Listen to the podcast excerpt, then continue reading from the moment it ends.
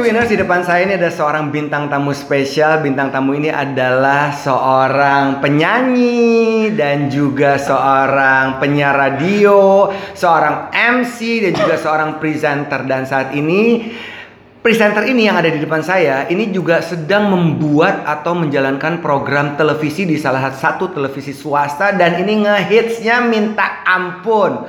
Wuh, suatu saat winners sebelum saya bilang siapakah bintang tamu saya, eh udah ketahuan ya dari nar- narasi karena dalam podcast saya tuh udah tulisan bintang tamu adalah A B C D. Iksan Akbar. Hey Mas Erwin. Apa kabar, Iksan? Apa kabar? Baik, sehat.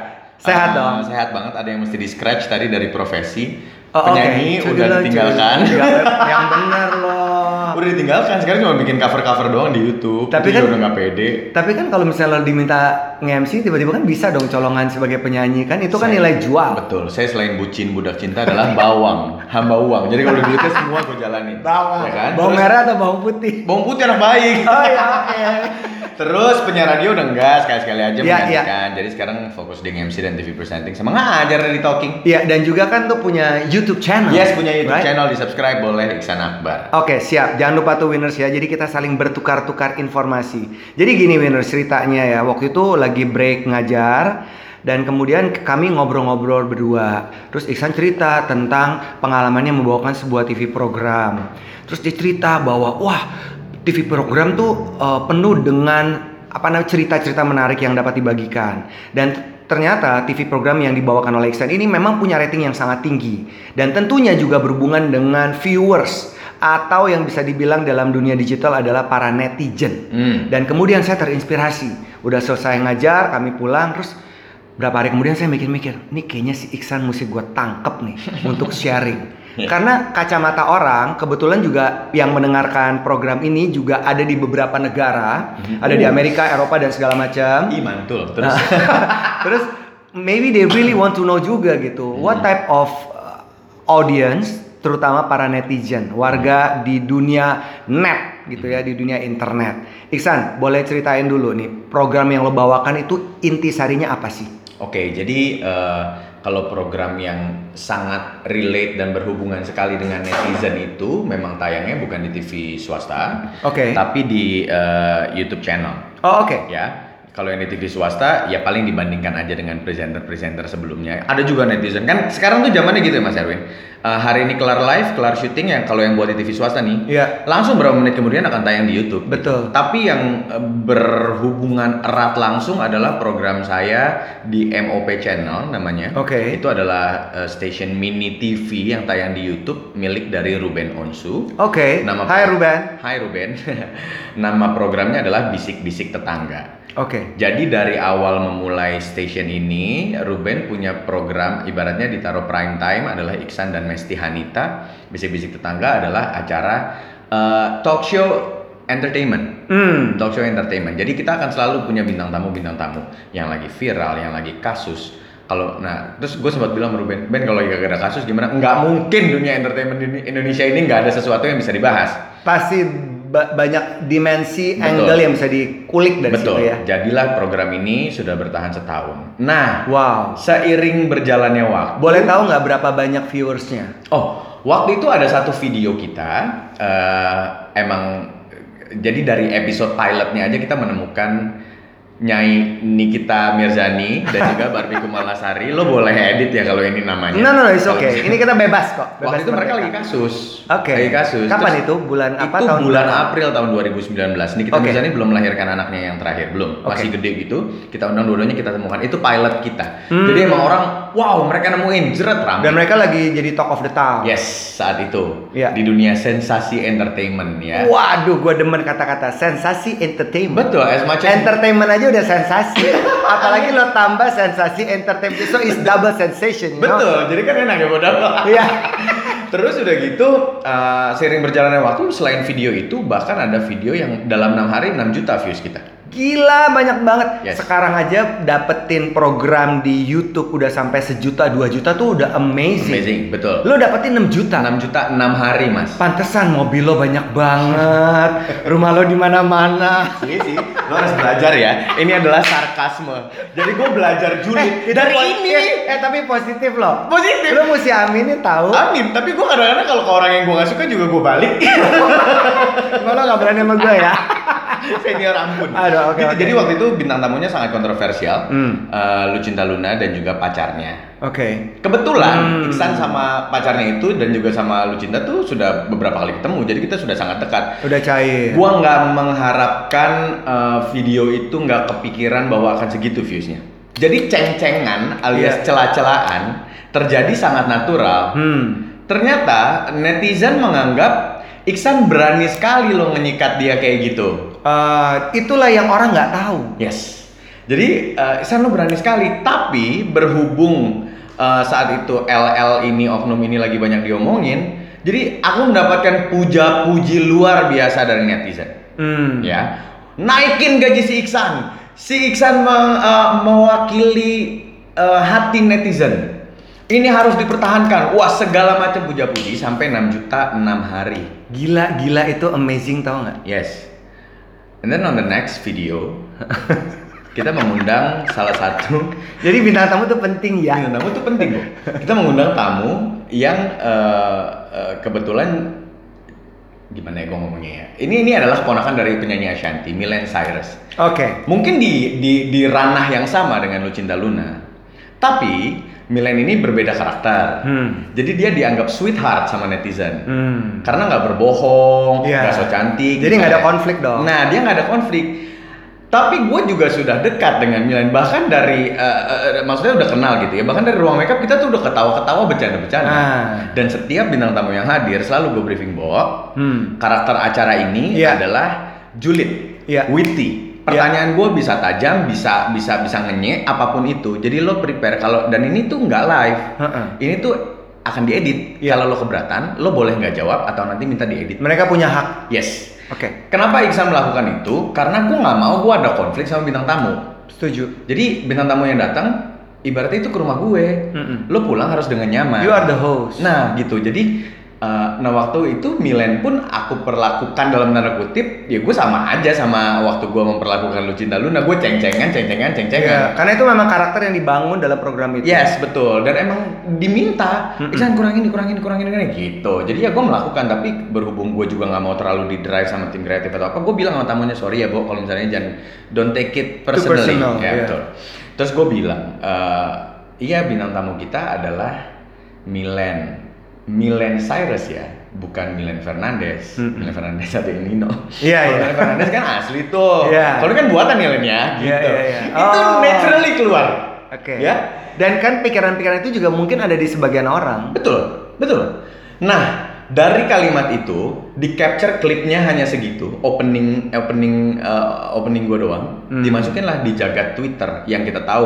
Oh, kalau jagat Twitter kan pinter-pinter banget tuh ya Ah, ceritanya iya, ya. bener. Ah, iya. Edit, uh, goreng, uh, goreng, gila, gila, goreng. gila, gila. Kayak mereka paling pinter di dunia ini adalah orang-orang Twitter dibanding netizen YouTube dan Instagram. Oh, gitu? Uh, bukan main, Mas. Oh, gua nggak tahu. Oh iya karakter sosial media itu juga beda-beda netizennya.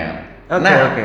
dari situ ada satu anak yang ngeklip opening gue, terus ditaruh di Twitter, and then it went viral for like two weeks. Hmm. Gue di bash abis di Twitter. Apa? What did they say? Plus, plus eh, di komen YouTube tersebut. Hmm. Just because I treated Milen Hmm. just like I treated Lucinta Luna. Iya, dan they don't like it. Yes. What's the difference? Maksudnya gua sama LL pun baik-baik aja. Iya. Gua sama Milan juga baik-baik aja gitu. Iya. Even Milan itu baik saat itu dan kita selesai dengan ketawa-ketawa, kita masih telepon-teleponan, kita masih WhatsAppan. It's a program, you know. Apa? Tapi it's a program. Iya, Created. betul. Jadi netizen yang memulai ini tersinggung dengan ucapan itu Hmm. bahwa Milan tuh bukan cewek eh, asli tapi cewek buatan, Iya. Ya. Oke. Sementara Milannya nggak apa-apa. Iya. Dan di komen itu di bash segala macam. Ganti hostnya. Ini Hmm. nggak punya attitude, Hmm. disrespectful, nggak menghargai bintang tamu. Lu juga ina itu ini dan yang kasar-kasar semua masuk. Kalau kayak gitu-gitu, how you handle yourself? Eh sebelum ada di program bisik-bisik tetangga, Iksan pernah bikin satu video channel di YouTube juga berhubungan dengan Agnes Mo Hmm. dan gue di bash. Hmm. Jadi dari situ gue belajar. Oke. Oh, What do you learn? ini hanya terjadi di handphone. Ketika lo tutup handphone dan gak baca komen, hidup lo akan baik-baik aja. even netizen yang ngomong negatif sama lo kalau ketemu pasti minta foto gue yakin Setuju. Iya. What a good thought sih. Iya jadi aku harus protect diri aku sendiri. Gak? Sampai bos gue waktu itu bilang, lu jangan Baper. Ah, jangan baper ya. Lu harus kuat ya. Gini gini gini. Oh ya jelas lah. Kerjaannya langsung berhubungan dengan netizen gimana gitu. Jadi itu dua minggu bukan cuman dari kaum kaum yang bukan dari masyarakat eh, yang menurut gua anak kecil. Even sampai mahasiswa-mahasiswa pintar yang kuliah di luar negeri pada saat kasus Milen itu gue di bash. Hmm. And then I called Milen. Bo, sementara dari video itu ada kasus lain lagi yang gue bahas sama Milen lain gini, kita udah baik-baik aja. Bo, tapi gue mau nanya, lo tersinggung atau enggak? Hmm. Gue gak santai banget ya. Gue dibully, iya gue tahu gitu. Hmm. Gitu ya. Bahkan itu jadi omongan lo berdua dengan Yes. casual dan nggak ada apa-apa. Cuma kan pada saat dia dipublish, diputar, Hmm. didengarkan oleh orang, orang kan punya perspektif yang berbeda-beda. Betul. Gue nggak nggak menyalahi karena Iya. Toh nggak semuanya kayak gitu. Hmm. Ada pun yang bilang di bawah di bawah komen-komen itu ada yang bilang, lu giliran si Iksan ceng-cengan sama LL aja lu Hmm. pada bilang naikin gajinya, lu pada Iya. suka karena LL dalam tanda kutip saat itu public enemy karena dia tidak mau mengakui siapa jati dirinya. Iya. Kan gitu kan mainannya Iya, dia. iya, iya. Nah sementara kalau uh, Milen tuh sweetheart apa apa ngerti gak? Mm-mm. Jadi Iksan begitulah orangnya si Iksan gitu. Mm. Sementara karena bintang tamunya lu pada demen, sekarang si Iksan yang di bash. Nah, Iya.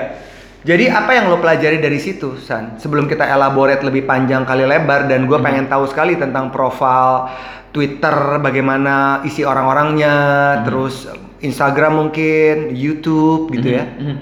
Uh, yang, What do you learn? yang dipelajari mungkin uh, uh, ini mas, maksudnya jangan bapernya itu sih sebenarnya. Hmm. Dan gua harus tetap kayak gitu, karena itu karakter programnya. Iya. Even gua gua merasa gua udah gua udah ini nih, gua udah udah udah udah kencang nih misalnya sama tamu gitu ya. Ada yang Define kenceng maksudnya apa? Eh, maksudnya udah julid misalnya Oh, oke. udah cukup nih gua Iya. witty-nya, Iya. julidnya, ceng Jailnya. sarkasnya, jailnya. Iya. Masih di mana? Iksan kurang julid ada di prompter dan tamu gua non lihat Lihat. prompter itu. Dan berarti kan mereka tahu bahwa ini created. Yes.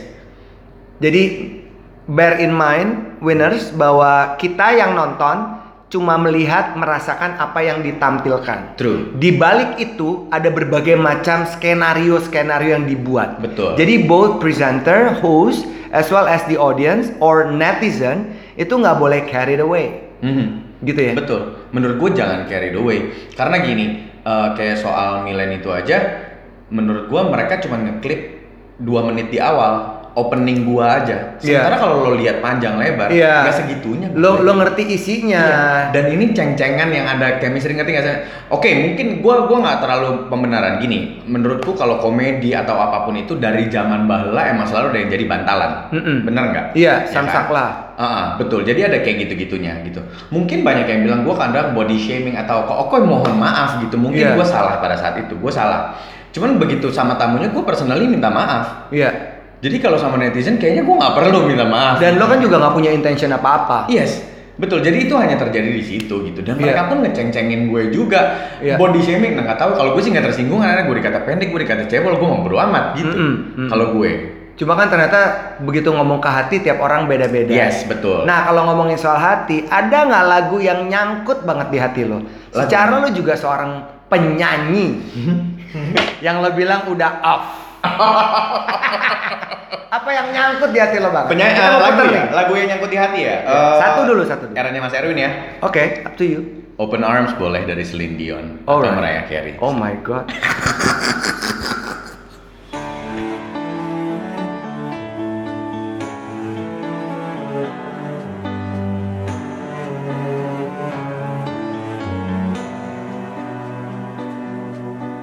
Lying beside you here in the dark, feeling your heartbeat with mine.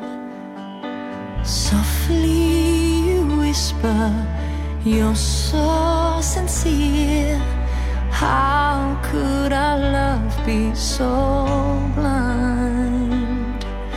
We sailed on together, we drifted apart, and here you are by my side.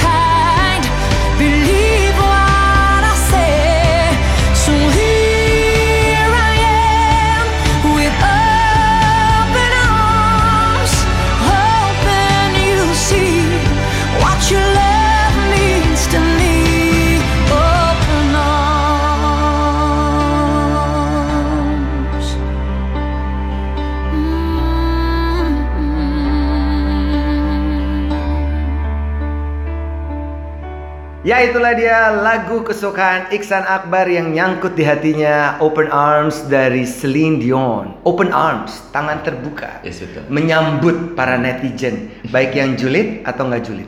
Ya. Gue tuh kan main sosmed juga, aktif lebih aktif di Instagram dan juga di LinkedIn.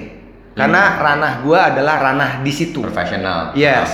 Kalau mau dilihat Twitter nggak terlalu. Dan gue termasuk orang yang telat bergabung di jagat Twitter pada saat itu. Oh ya? Oke. Yes. Dan gue tidak men-treat Twitter ini sebagai salah satu platform gue yang menjadi unggulan. Enggak. Jadi it's a matter of sharing dan semuanya tuh integrated. Apa yang gue posting di Instagram akan nyangkut juga ke Twitter dan juga nyangkut ke Facebook. Oke. Nah, lo kan kekinian dan lo sangat paham. Hmm. Artinya Enggak juga sih. dibanding gua Iya, iya, oke, oke. lo ngerti banget dan lo dealing langsung with them apalagi ranah yang lo bawakan program-program ini memancing emosi warga net memancing emosi bisa positif bisa negatif Ya. ya karena kan ini pada saat mereka melihat sesuatu mereka kemudian punya inspirasi punya ekspresi yang kemudian disalurkan dengan apa adanya Oke. kalau Twitter bagaimana menurut lo Nah kalau Twitter Dari pengalaman gini, eh, dari sebelum semua semuanya justru eh, Iksan mainnya di Twitter Hmm. awal-awal dulu gitu ya.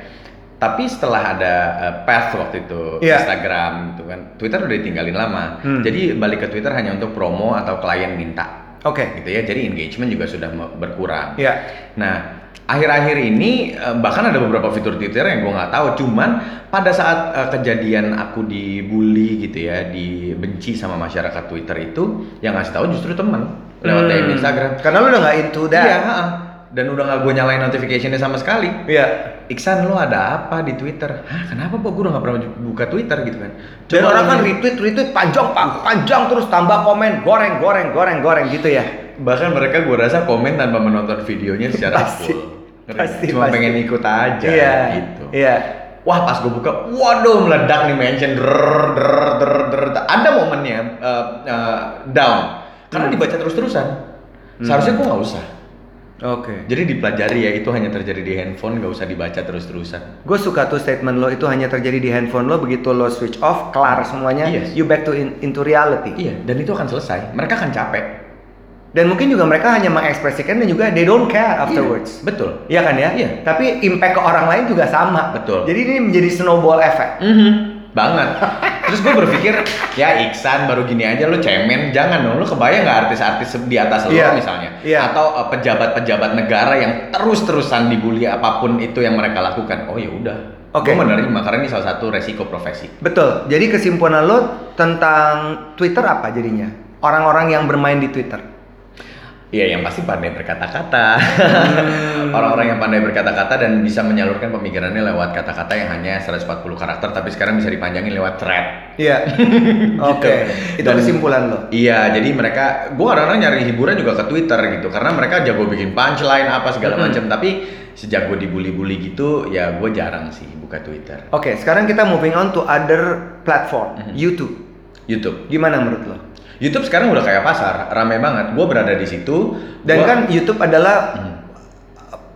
um, nomor dua setelah Facebook. Jadi nomor satu adalah Facebook, nomor Hmm. dua adalah YouTube, dan nomor tiga adalah Instagram. Betul. Jadi kalau di YouTube ini menurutku kalau as a content creator ini lo harus cari niche-nya atau Hmm. cari angle yang berbeda sering-sering. Hmm. Karena zaman sekarang artis tuh ngevlog. Iya. Artis tuh punya channel Pasti. sendiri dan banyak dulu awal-awal artis-artis pada Kayak artis ini- yang ini nih. Aduh aduh aduh, channel masih kecil, mini banget tungguin ya, tapi akan growing semoga. Nah si artis-artis ini dikhawatirkan sama para youtuber ngambil lahan mereka.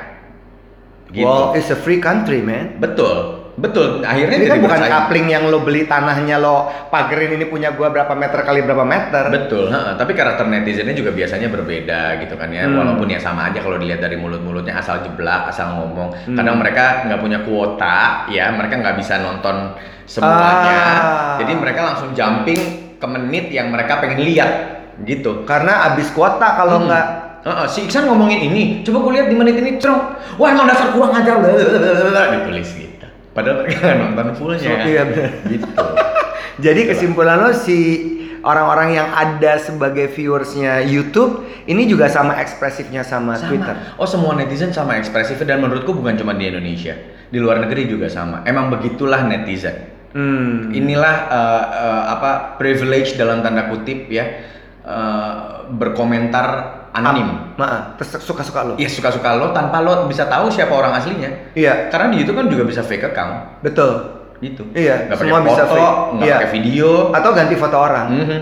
Udah aja gitu, akun kosong terus ngomong. Hmm. Gitu. Tapi di eh, selain itu apa lagi ya? Instagram, Instagram Gimana juga sama. Instagram? Instagram juga sama, tapi kalau gua mentreat komen di Instagram eh, berbeda dari yang lain. Lu boleh ramein eh, mention gue di Twitter, lu boleh ramein lapak YouTube di MOP atau di channel gua dengan marah-marah, tapi di Instagram no, gua nggak kasih. Artinya ada- lo protect? Yes, enggak gua protect. Jadi kalau ada yang komen, gua block. Langsung lo block? Yes. kan Gua nggak- banyak tapi repot dong lo ngeblok ngeblokin. Oh iya iya iya iya. Iya, iya, repot. Jadi jadi emang gue standby saat itu. Waktu kasus itu standby, serat Oh, blok. you spend serat, time blok. for that. Iya. Seret blok, seret blok gitu. Atau ya udah dulu diemin dulu berapa gitu, terus blok blok blok blok blok blok gitu. Oh. Aku sangat nggak mau Instagramku ada kotor-kotor negatif. Jadi kalau Instagram kan lebih gampang lo kontrol ya. Betul. Kalau Twitter kan susah ya. Nah, Mhm, bisa mhm. diblok nggak sih Twitter? Bisa harusnya. Dan Bisa. komennya juga sekarang kalau nggak salah sudah ada eh, eh, apa namanya? Ada guidelines lo yang ngatur sendiri nggak mau ada kata-kata ini ini ini ini nggak akan masuk. Oh bisa ya? Mhm. That I don't know. Iya, jadi Oke. sekarang tuh mereka juga si pemilik pemilik sosial media ini juga sudah memfasilitasi sebenarnya untuk Hmm. memperkecil kasus pembulian karena kan efeknya bisa sampai ada yang bunuh diri. Betul betul Mhm. betul betul. Jadi kalau Instagram lo treat it bener-bener bisa lo blok langsung Betul. dan itu beres dan lo menjaga karena ini adalah seperti rumah lo. Yes. Dibanding kalau di Twitter yang bebas Betul. terserah, Mhm. apalagi yang di YouTube. Iya. Karena kalau YouTube itu semakin banyak yang komen itu engagement. Betul. Jadi akan semakin banyak viewsnya. Jadi gue diemin nggak mungkin gue hapus. Iya, iya, iya, Karena gue iya. jawabin makasih, makasih gitu. Yeah. And then you doing on your own, semuanya sendiri. Kalau sekarang masih sendiri, iya. Kalau komen-komen itu sendiri, percayalah netizen, gue baca semua, gue baca semua. Jadi lo mau menyakiti apa, minta duit, eh, komen lo, ya. Gue baca semuanya, tapi sorry banget ketika bintang tamu atau orang yang lo lo bela tanpa diminta itu nggak kenapa-napa, gue nggak ada keperluan untuk minta maaf sama lo. Sorry ya. Hmm. Dan ini juga gue alami sih kayak misalnya kan gue nggak ada yang gue blok, maksudnya nggak ada yang gue protect, semuanya terbuka, pintu terbuka, orang bisa masuk kapan aja. Tapi yang kayak gue lihat misalnya di Instagram, contoh kalau sekali direspons nanti jadi tuman, Iya. panjang kali lebar, Betul. terus masuk ke message, Mhm. nanya ini, gue jawab sekali, nanya lagi, nanya lagi. Emang. Jadi kadang-kadang kayak tahu nggak sih kalau kita juga punya kerjaan gitu Dan loh. tau nggak mas, mereka cuma cari perhatian. Ada yang kayak gitu. Hmm. Nih, ngepost eh, flyer event misalnya. Iya. Talking akan bikin eh, free apa? Free Workshop. discussion, free workshop. Tanggal 9 Maret 2020 di Galeri Indonesia Kaya. Hmm. Itu udah muka lo sama muka bubek, Iya. ya kan? Yang komen di bawah nanya, kapan mas acaranya? Bener sih, bener. Just to get your attention. Iya. Oh itu sebenarnya just to get our intention. Yes. Ada yang kayak gitu, nggak semua, tapi ada yang kayak gitu. Nanti mungkin ketika dibalas, ih gue dibalas sama gue dibalas gitu. Ah, Ya gue kan? nggak kepikiran sampai ke situ. Iya, karena emang netizen ya dunia ya eh, ada di dunia maya itu ya luas juga bermacam-macam juga kan penduduknya. artinya nih sosial media platform adalah ruang bebas berekspresi. Betul, Kalau lo nggak siap, lo nggak usah main deh. betul. Daripada lo sakit hati, Betul. apalagi lo baper. Mhm, Terus yang gue lihat juga nih San, dari pengalaman gue ya tentang LinkedIn. mhm. LinkedIn tuh gini akhirnya, lama-lama orang masuk ke message. Terus minta sumbangan, Oh gitu. minta sumbangan. LinkedIn gue juga ada yang masuk ke message. Iya. Dengan nomor WhatsApp. iya, iya kan? Kok mati dia?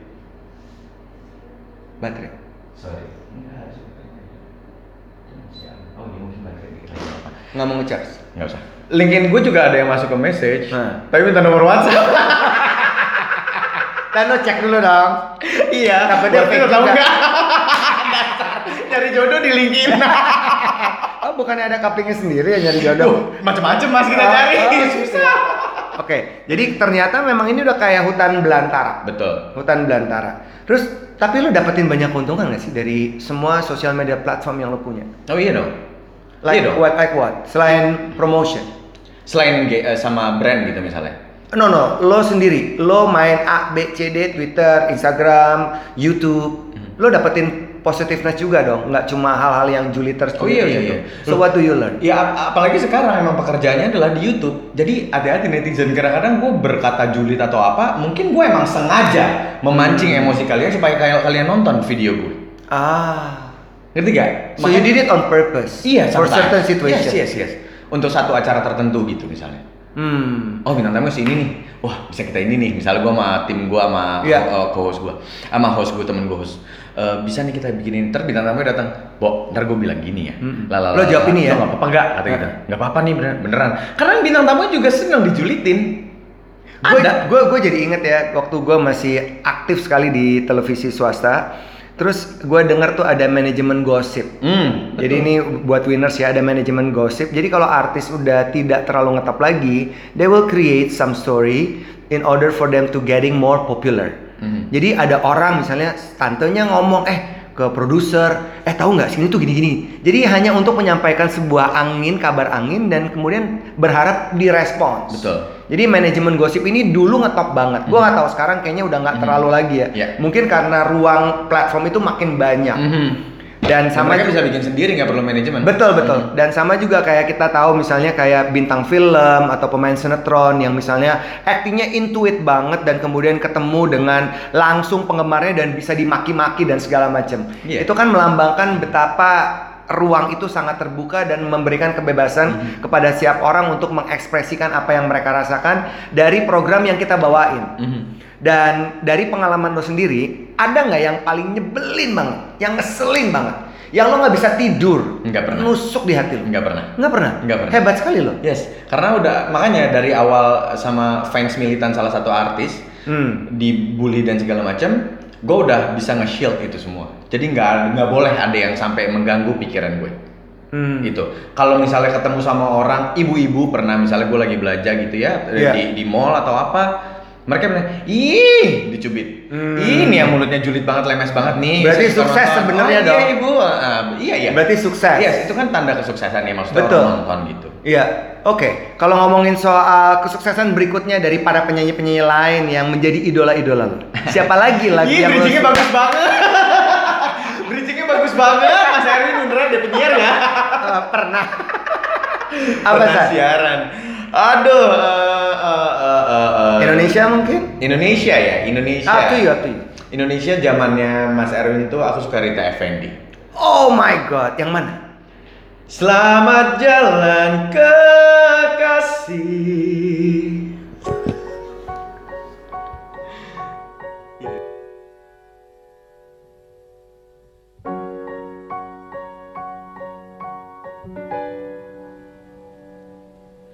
Berpisah denganmu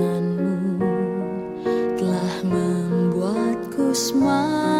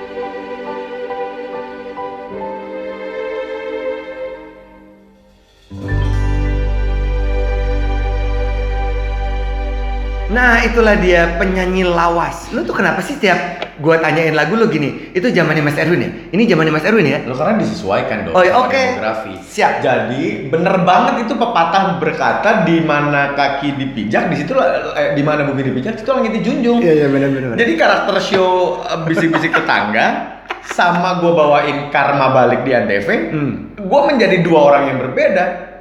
Nah ini yang gue pengen tanyain berikutnya. Lo kerepotan nggak san? Artinya switching characteristic role from one program to another. Kerepotan enggak, Hmm. Eh, challenge iya. Jadi belajar. Oke, meaning challenge like what? I- iya maksudnya bener-bener produser di TV Antv ini meminta gue untuk wibawa ya. Hmm. Lu boleh ketakutan, Oke. misalnya karena ini acara mistis. Iya. Tapi anggaplah bahwa ada Roy yang akan melindungi lo, eh, si Roy Kiyoshi gitu. Iya. Oke, jadi harus begini, harus begini. Oh, beberapa episode pertama mengalami eh, Guncangan. kesulitan, nggak guncangan, kesulitan. Akhirnya Oh, kesulitan untuk beradaptasi. protect Ah. that character. Ah, gimana nih caranya? Udah cukup atau belum? San, Hmm. mungkin lo boleh ini, tapi empatinya ada harus sama peserta ya, gitu. Lo Hmm. harus lebih kalem gini nih, suaranya lebih tone down karena gini nih gitu. Hmm. Tapi alhamdulillah sekarang berjalan. Udah berapa episode San? Kalau sekarang sepanjang tahun eh, bulan Maret nih rekaman ini diadakan di bulan Maret awal tahun 2020 ya Winners. Yes, ah, udah dua dua puluhan kayaknya udah udah udah udah udah, udah syuting dua puluhan. Wow. 20 20 episode. Nah, ada pun netizen yang berkomentar gitu, gila sih Iksan beda banget Hmm. di bisik-bisik tetangga Iya. sama di Karma Balik. Iya. And then saya punya show sama Melanie Ricardo, tapi di situ show saya sebagai co-host. Oke. Dan Melanie ibaratnya si senior. Iya. Dan karakternya sama sama Iksan. Ada yang komen, si Iksan di bisik-bisik tetangga berani begini giliran sama Melanie kayak ayam sayur. Ah. Gitu kan? Gitu. Yes. So they don't understand sebenarnya asal komen aja. Yes, ah. which ya udah emang bener kadang gue gue yang menjadi si keset ibaratnya Iya. kan lo acara. co-host. Betul. Namanya co-host. Ah, boleh dan- lebih menonjol dari betul host. betul. Jadi gue gue eh, semoga gue bisa selalu menempatkan diri di mana pun gue berada. You will do it uh, as long as you still aware. Mhm, Makanya awareness jangan sampai hilang gitu ya. Betul. Kalau nggak kan lost. Betul. Maksudnya lo di sana, di sini, di situ sama aja. Mhm, mhm. Akhirnya lo nggak bisa membawakan program dengan Betul. sesuai dengan yang diminta. diminta. Nah kalau bicara soal lo sendiri Iksan Akbar, kan jago ngomong, jago nyanyi, bisa facilitating, berbagi di kelas gitu kan. Lo ngelihat lo nih sekarang, apakah memang seperti ing- yang lo inginkan? Oh iya, iya. Jadi eh, Bang mengawali karir di 2006 sebagai penyiar radio di Hard Rock FM, satu alma mater sama Mas Erwin, siaran, terus dapat gosip show di TV lokal sama Iya. Melanie berdua. Ada momen di tahun-tahun 2013 14 atau ya, tuh gue merasa ih karir gue stagnan, Hmm. karir gue off nih. Hmm. Ternyata kalau tetap tetap menjalani kayak kayak si Finding Dory just keep swimming Iya, gitu kan iya, ya. keep berhenti, walking, keep yes, moving. walking, keep moving dan lo berdoa ada jalannya. Pasti. Begitu itu show gosip di TV lokal itu selesai Kelar. setelah 9 tahun, langsung diganti sama Tuhan dengan bisik-bisik tetangga Iya. yang mengembalikan awareness orang Heeh. tentang, Tentang lo. gue. Iya. Gitu. Yang gosipnya masih ada, plus ada bintang tamu dan gue gak nyangka sih sebanyak ini penontonnya. Gitu. Apalagi udah masuk TV lagi, channel Mhm, lagi, mhm, YouTube lagi dan mhm. segala macam. Betul, betul. Itu like snowball effect. Betul. Gak Tapi- pernah menyangka sih. Iya, oke, that kind of blessing Mhm. buat lo kan. Tapi menjadi seperti Iksan saat ini, Mhm. apakah itu memang lo buat? Maksudnya lo ingin seperti ini memang? Ingin Atau seperti- karena pengaruh? Artinya maksudnya cara lo membawakan program-program itu, itu apakah memang lo yang memang mengarah? Gue kayaknya pengen program gosip, gue kayaknya pengen program ini, gue kayaknya pengen gini deh. Enggak. Atau karena memang situasional semuanya yang Situasional. datang kepada lo? Semuanya yang datang dan ternyata gue bisa. Kadang kan kita nggak Hmm. bisa ngelihat apa yang kita bisa ya. Ah. Orang lain yang bisa. Bi- bisa gitu. Iya kan, kadang seperti itu kan Yes. ya. Jadi lu tuh cocok bawain kayak gini gitu. Oh iya, really gitu. Dan gua eh, dan menjadi diri sendiri sebenarnya di program-program ini. Hmm. Ada beberapa yang di create brand image seperti di Karma Balik dan untungnya orang tuh acceptance-nya tuh bisa gitu. Bahwa oh iya kalau si Iksan di sini emang gini gitu. Kalau di bisnis tangga emang gini gitu. Tapi kalau ditanya di plan atau enggak misalnya gua mau menjadi presenter gosip nah Enggak, pengen never. presenter enggak. Sem- semua berjalannya ini aja. Kondisi jalan. Kondisi jalannya Toh juga awalnya tadi pengen jadi penyanyi Iya, kan. betul. Makanya lo ikut idol. Betul. Nah, ini menarik nih ya, karena berhubungan juga dengan pengalaman gue pada saat waktu itu gue siaran dengan Sarah Sehan, Hmm. kemudian Sarah Sehan menjadi VJ MTV dan kemudian gue men- harus mencari pengganti yang lain dan kemudian manajemen menawarkan Indy Barens. Mhm. Nah ini ada hal yang menarik dan juga ini sama seperti yang lo bawakan di Karma Balik, di mana lo menggantikan seorang host Oh. sebelumnya. Kita dengerin kita dengerin cerita Iksan, tapi sebelum sebelum itu kita dengerin Iksan mau denger lagu apa? Gue menunggu berisik berisik. gue mau Brian McKnight, Show Oke. Me the Way Back to Your Heart, please. Alright. Thank you.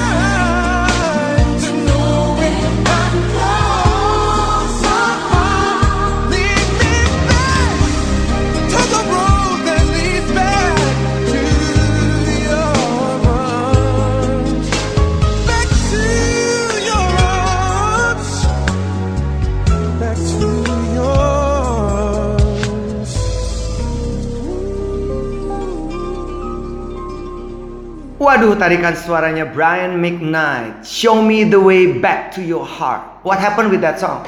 What happened with that song? Ya salah satu. Seems like that song is very attached with you. Dia gosip dia. Gue nanya gila. Iya benar benar benar benar. Karena lo kayak pas lo ngomong itu lo re- really really into it and I can feel that. Iya. Nadanya udah mulai rendah. Brian McKnight favorit. Oke. One Last Cry juga salah satu favorit. Jadi kayaknya cry-nya udahan. Please show me the way back to your heart dong. Halo, halo. Jadi hashtag Arab. Oke, gue tahu setiap orang nggak ada yang suka dibandingkan. Hmm. Dan salah satu hal yang terpenting ketika kita ingin lebih meningkatkan potensi dan rasa percaya diri adalah kita tidak membandingkan diri kita dengan orang lain. Mhm. Tapi pada kenyataannya tidak luput hal-hal pembanding satu dan lainnya itu selalu terjadi. Betul. Namanya juga jagat raya. Mhm. Misalnya lo di hire oleh perusahaan, lo bekerja, sebelumnya lo menggantikan posisi seseorang, dan orang akan membanding-bandingkan sama kayak bos A dengan bos B. Termasuk juga apa yang ada dan juga dilihat oleh masyarakat, terutama yang berhubungan dengan panggung entertainment, TV, sosial media platform, orang kemudian akan membanding-bandingkan. Ya. Apalagi berhubungan dengan program yang sama, host satu diganti, masuk host yang baru. Betul. How do you feel? Threatening nggak? Eh, threatening enggak? Karena Oke. gini, ini kan kita eh, khusus untuk karma balik. Yes, yes, yes. Karma karma itu dulu namanya karma. Pertama kali itu karma. Dan itu hits banget waktu Hits awal Dueng. betul. Roy dan Robbie. Iya. Ya, tiba-tiba selesai. Mm-mm. Ada s- acara sedikit Kenapa ya namanya. selesai? Selesainya kenapa? Oh, Oke, itu nanti di podcast Loh. aja kita ngomongin dulu sih. Bang. Pengen tahu apa karena kontrak habis? Kenapa selesai? Karena sekarang mereka udah baikan, eh baikan, udah ada di acara baru lagi di TV lain. Oh, oke. Ini masing-masing udah sibuk. Iya, benar. Oke, sip, sip, sip. Jadi eh, setelah itu ada Bayu Oktara Hmm. dengan Oh, Roy sempat. juga. Yes, namanya menembus mata batin. Acaranya selesai juga. Hmm. Tiba-tiba Antv membuat Karma balik. Namanya makanya Karma Balik. Yes, jadi dengan brand Karma. Bagus sekali loh itu. Iya. Judul itu Karma Balik tuh cakep sekali. Yes, betul. Em- emang itu kan Mm-mm. the show is about karma balik ya. Iya. Terus gue bilang sama produser, "Boleh yakin gue di sini?" gitu. Hmm. Nah, karena sebelumnya aku pegang program lain di Antv yang yang joro-jorohan gitu dan itu juga salah satu program unggulannya. Kenapa gue mesti dimutasi? Betul. Emang lo yakin gue bisa bawain itu? Oh, kenapa lo nggak ditawarin di tetap jalanin yang pertama? Tadinya begitu. Oh, Tadinya tapi mereka begitu. takut bias kali. takut bias dan waktu. Oh, karena yang Saya- juga stripping. Iya. Gitu. Iya, iya. Nah iya. terus udah gitu, eh, iya gini, oke. Jujur ya, gue nggak pernah nonton satu episode pun dari Karma sebelumnya dan Mata Batin. Hmm-mm. Jadi gue sebenarnya clear banget nih kalau gue mau jalan gue akan menjadi gue. Enak. Mm-mm. Hmm. Nggak ada beban. Oh ya bagus, bagus, bagus, bagus gini nih, oke. Lo sendiri penakut gak? Penakut tadinya. Oh tadinya. Hmm. Sekarang udah Nggak tahu nih gue nggak nggak terlalu takut gimana ya. Tapi lo masih takut Tuhan kan? takut Wah gila itu yang utama pencitraan thank you. Ya, Oke. jadi eh, si produser udah pada bilang ini sebenarnya waktu itu eh, Roy baru mulai, Robby baru mulai dan meledak jadi mereka seimbang. Setelah Iya. itu Roy dengan Bayu, Roynya udah sedang tuh udah banyak yang ingin gitu kan ya. Dapat good response Nah, maksudnya. ah, Terus Bayu masuk, terus selesai. Iya. Sekarang paling berat sebenarnya di lo. Hmm. Lo jangan baper ya, karena Roy. Oh mereka tuh ngomong gitu juga ya TV Roynya ya? sudah menjulang tinggi, jadi Iya. nanti nanti orang bakal membandingkan lalala, terus gue tepok pahanya, Mas. Hmm. Enggak ngaruh, gue cuma nyari duit. Kalau bisa yang panjang, gue mikirin cicilan, gue Iya. tutup semua gitu-gitunya. Iya iya. Gitu. iya. Oke. Gue menjaga work ethic dan gue menjaga eh, apa namanya, eh, gue dengan tim dan juga dengan Roy, dan gue nyari duit mas ujungnya. Mm-mm. Selain juga tentunya aktualisasi diri kan, Mhm. yang lo cari pengalaman-pengalaman yang akan memperkaya lo Mhm. sampai ada di posisi seperti Betul, sekarang. betul, betul. Tapi being as a as a person yang selalu dibanding-bandingkan, ada nggak sih itu dibanding-bandingkan orang lo yang sekarang host bawain program ini karma balik dengan host sebelumnya? Ada banget, ada. Sampai banget. sekarang masih ada. Eh, di beberapa episode belakangan ini nggak ada. Karena Oke. gini gini, karena nggak semuanya membandingkan. Ada juga yang senang. Jadi kenapa gua harus melihat kayak yang negatif? Hmm. Ngerti nggak? Toh dari produser semuanya oke. kok. Happy. Heeh. Rating Dan- naik terus. Heeh. Dan eh, kalau gua salah, mereka pasti bisikin gua di earpiece atau mereka Iya. nyamperin gua langsung. Lo kurang ini, lo kurang ini. Yang gua dengerin itu. Jadi jangan semuanya ditelen, hai saya. Nah, gitu. Jadi yang berhubungan lo langsung aja yang lo telan. Setuju. Jadi artinya gini kan, kalau kita dapetin sesuatu berita, kita mesti anali- analisa lagi apakah itu benar atau enggak. Kalau misalnya orang kritik lo, harusnya juga lo terbuka untuk melihat ini kayaknya kritiknya membangun deh. I can take this as compliment Betul. untuk membuat kita berubah dan Betul. lebih baik lagi. Oh dan aku melakukan itu tanpa bilang-bilang terima kasih sama netizen atau apa. Ada juga netizen yang sopan. Mas Iksan mohon maaf. Hmm. Kalau lagi takut jangan terlalu lebay. Jangan terlalu rai roy rai roy rai roy gitu. Hmm. Gue menganggap oh ya ini benar karena begitu gue nonton episode 1 gue merasa terganggu dengan gue sendiri. Oke, lo sendiri pas lihat hasilnya lo juga terganggu. Enak banget sih gitu gitu. Akhirnya gue bilang sama kreatif dan produser, gue gue jijik loh nonton gue sendiri semalam dan netizen ada yang bilang enggak sih. Emang oke, oke. cerewet sih? Emang gitu? Oh mungkin suara gue kali yang terlalu high pitch Karena Ah. suaranya di bawah Oke gue tone down untuk episode berikutnya Oke, jadi ada self control yang juga harus dilakukan Iya. oleh semua orang, Iya, apalagi betul. lo dalam membuat membuat program ini bisa sesuai dengan track yang diinginkan Mm, dan betul. role lo sebagai seorang host. Mm-mm. Di program mana, di episode mana dari 20 program yang udah lo lewatin yang kayaknya aduh nggak gue banget, ada nggak? Itu episode satu itu yang tayang. Yang menurut gue eh, netizen tuh ada benarnya. Maksudnya emang beberapa yang emang memberitahu gue benar. Ih hostnya lebay nih ganti aja kenapa nggak Robi lagi sih gitu. Hmm. Karena emang yang ini eh, hostnya ketakutan melulu santai aja kenapa sih gitu. Hmm. Memang awalnya lo ketakutan, Iya. and it's your naturality. Iya dan gue tuh dibisikin di earpiece kan ada ada ada ini Iya. San coba tanya Roy ini San tanya yang ini kenapa San kalau Ah. lagi ini nih kenapa nih kenapa gitu Dan komando kan memang cuma dari satu orang. Yes, betul. Cuman memang kayaknya suara yang harus di, di dijaga karena Roy ngomongnya nggak seperti gue. Iya. Tak, tak, enggak. Roy itu pelan. Iya. Jadi gue harus oh. It's good dong sebenarnya. Yes. Jadi gue Dynamic. turunin. Mm-mm. Tapi kayaknya gue ganggu akhirnya suaranya kalau gue suaranya tetap begini. Jadi gue harus turunin. Oke. Terakhir, di program ini, ini kan banyak banget sesuatu yang disuka oleh penonton Indonesia. Mhm. Mistis, Mhm. terus dekat sekali dengan budaya kita. Betul. Emang bener lo nggak takut? Kan guna-guna apalah ini itu. Baru terjadi minggu lalu. Ini ini tanggal berapa Maret nih? Ini adalah tanggal 1 Maret ya. Iya. Kita syuting di akhir Februari kemarin 25-an ada.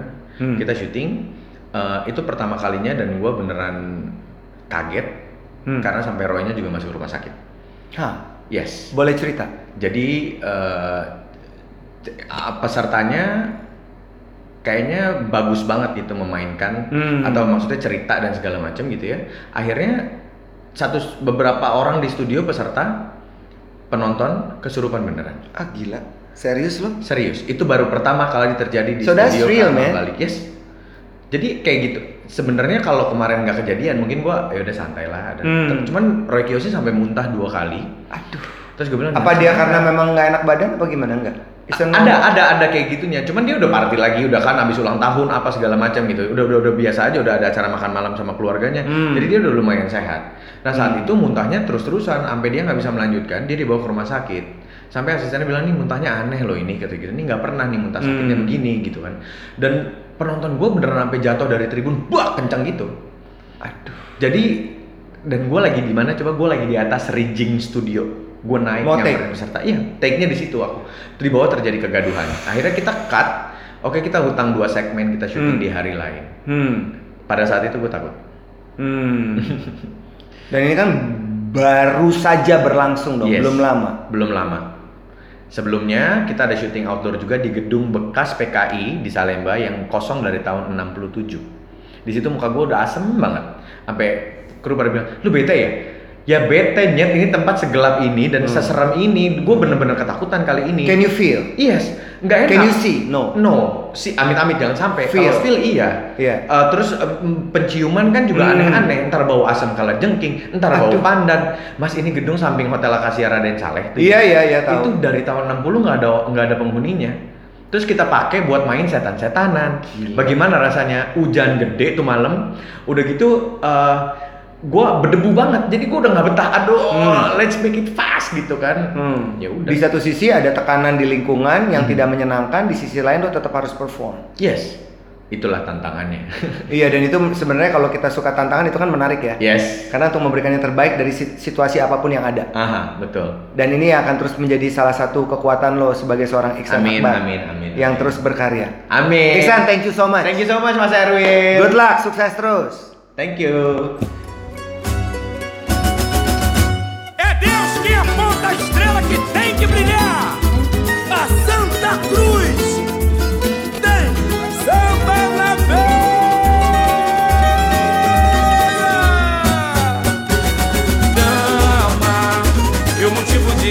Cara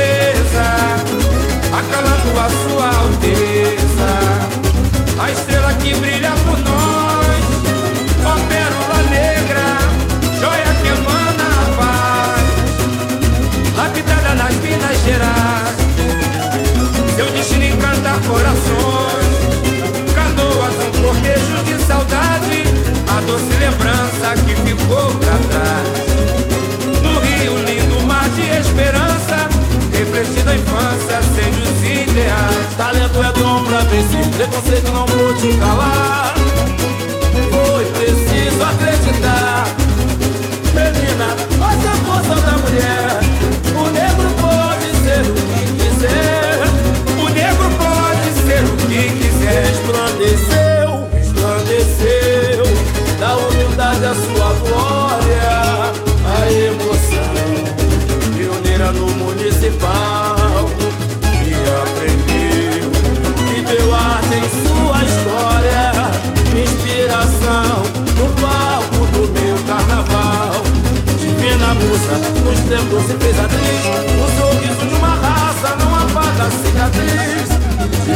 bagunça Nos tempos se fez abrir O sorriso de uma raça não apaga a cicatriz.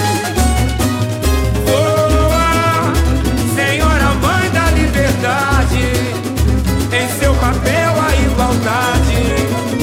De quem sentiu na pele a dor Brilhou Maria, carolina de Jesus Você foi a resistência.